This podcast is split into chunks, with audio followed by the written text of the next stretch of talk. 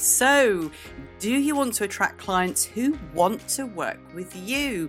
And do you want to be the first person that crops up in someone's mind when they need that thing that you offer?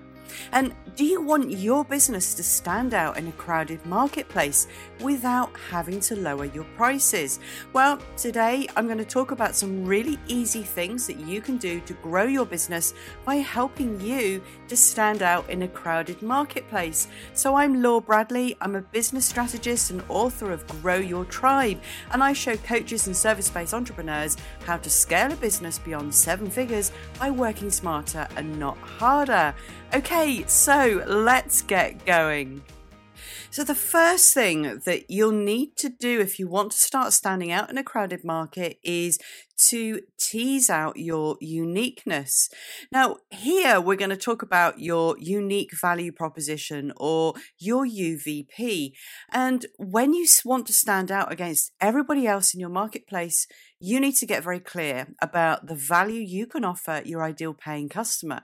Now, I don't want you to get confused here by pricing. Um, here we're talking about value, and your unique value should be able to quickly put across three very important things.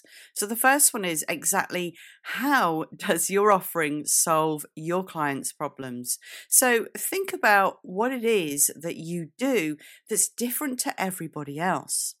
And secondly, what can your paying clients expect if they purchase your offering? So, what is it that you do for them that goes above and beyond everybody else? And then, lastly, what are the advantages for your clients who decide to buy your offerings instead of your competitors' offerings?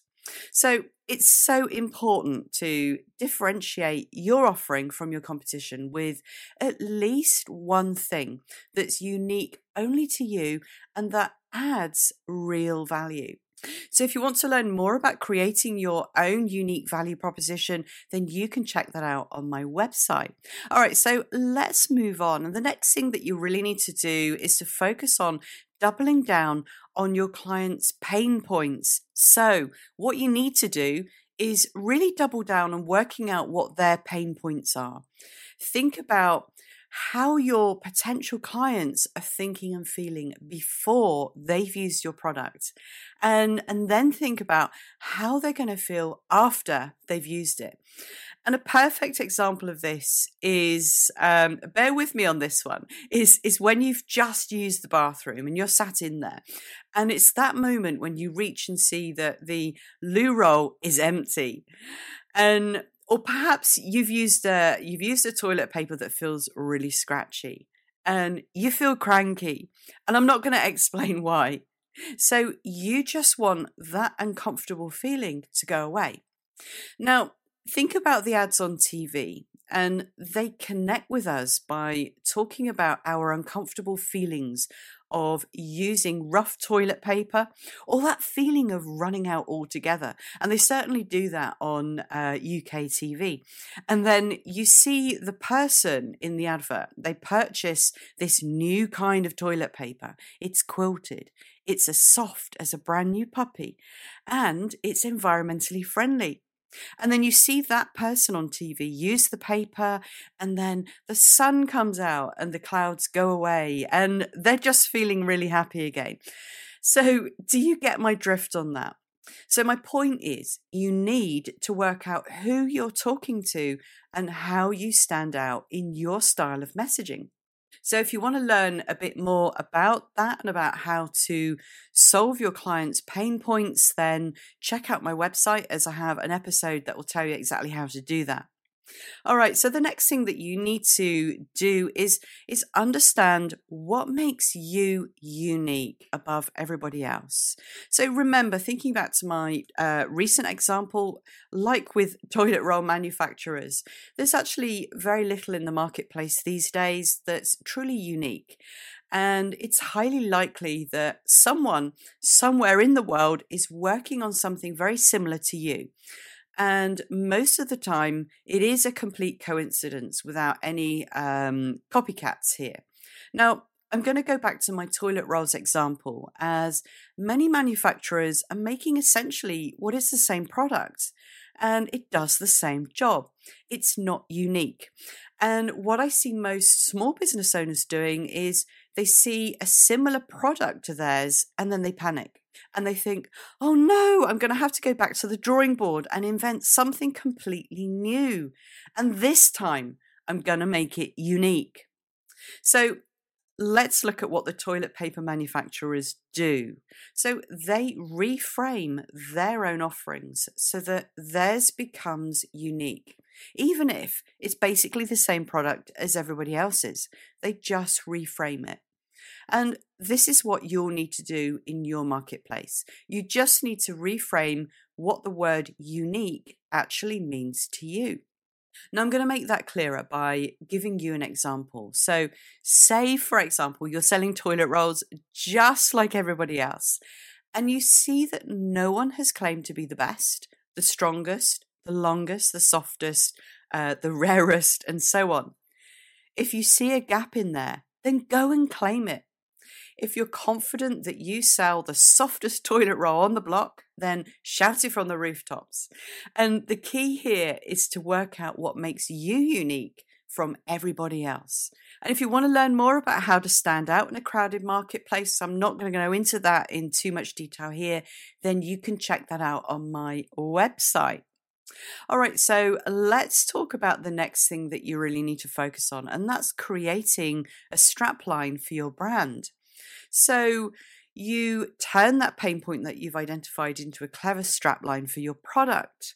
So, for example, Andrex in the UK, I'm not really sure if they are an international uh, brand that you might be aware of if you're not in the UK, but they use the brand strapline soft, strong, and very long because it plays to their consumers' pain points of wanting soft toilet paper that doesn't break apart when you use it.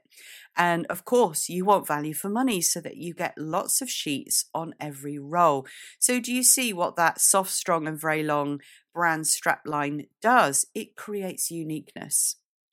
All right, so let's move on. So, you need to now think about why would they want to buy your product?